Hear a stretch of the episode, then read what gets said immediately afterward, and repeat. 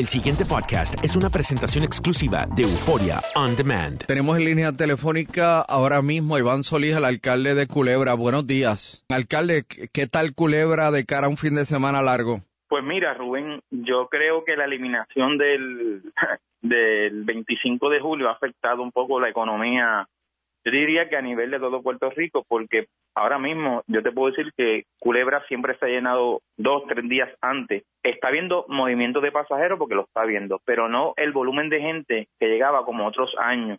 Eh, entiendo que ha sido por la eliminación del 25 de julio, este, pero nosotros continuamos trabajando.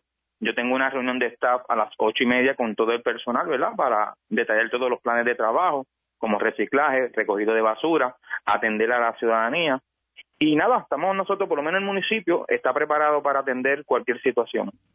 O sea, pero ahora mismo, contrario a años anteriores, Culebra no está lleno. No, no, muchachos, no está lleno y no se ve ese volumen de personas. Tú sabes que antes se veía el volumen ese que casi tú no podías caminar, pues no, está, es como un fin de semana regular y sabes que no se acababa de hielo, que si tú, para nosotros es un fin de semana normal para nosotros. Bueno, el secretario de la Gobernación, William Villafaña, acaba de decir por WKQ que la semana que viene es una semana completa de trabajo sin festivos ni nada. Correcto. Yo, por lo menos en el municipio, di el 25, el 24 y, el 25 lo dimos cargo a vacaciones, ¿verdad? Este, o sea que el municipio de Culebra no va a estar operando ni lunes ni martes.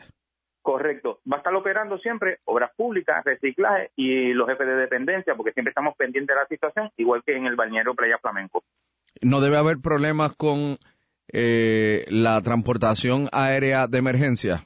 No, ya el municipio tiene un contrato para dar los servicios, se están brindando desde el 30, desde el primero de julio, eh, completamente se están dando todos los servicios aéreos, ¿verdad? Este, ¿verdad? Que no surja una, una emergencia mayor, pero estamos en toda normalidad en todos los servicios en la isla de Culebra.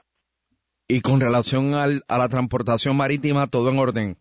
Todo normal. Esta mañana llegó el ferry, que por eso es que te digo, pues yo siempre voy por la mañana a verificar el ferry de carga, que es el primero que sale a las 4 de la mañana.